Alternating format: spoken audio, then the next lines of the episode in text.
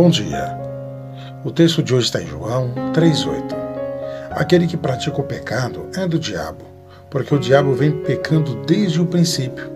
Para isso, o Filho de Deus se manifestou, para destruir as obras do diabo. Duas verdades simples. Primeira, a pessoa que continuar a viver uma vida envolvida no pecado é do diabo.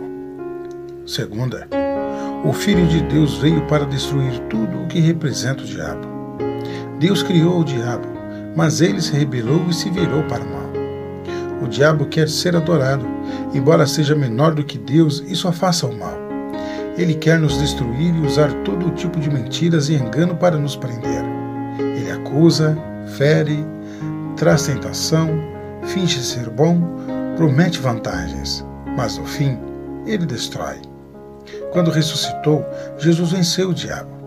Quem aceita Jesus como seu Salvador pode resistir ao diabo e viver livre de seu poder. O diabo sabe disso e fica zangado e tenta nos destruir, mas Jesus nos protege. Jesus é mais forte que o diabo. Então a questão não é tão complexa quanto achamos. E me leva a um pensamento final. De que lado vamos lutar nesta guerra?